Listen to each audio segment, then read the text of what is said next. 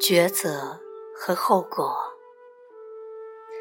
另一个真正责任的特点，表现在你能够认识到，你做的每一个选择都无可避免的会导致一些后果。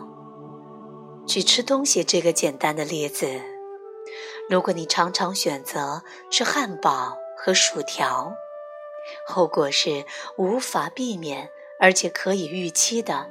你的体重会增加。如果你持续的选择以苛刻的方式对待你的伴侣，无可避免并在预料中的是，你会有一个不幸福的婚姻，而且很可能会以离婚收场。如果选择压抑感受，你就有可能会患上抑郁症，甚至得病。即使。这个决定是在童年时期所做的，你还是应该去检视它。无论此刻你在生命中经历什么，究其原因，都是由于你过去所做的选择。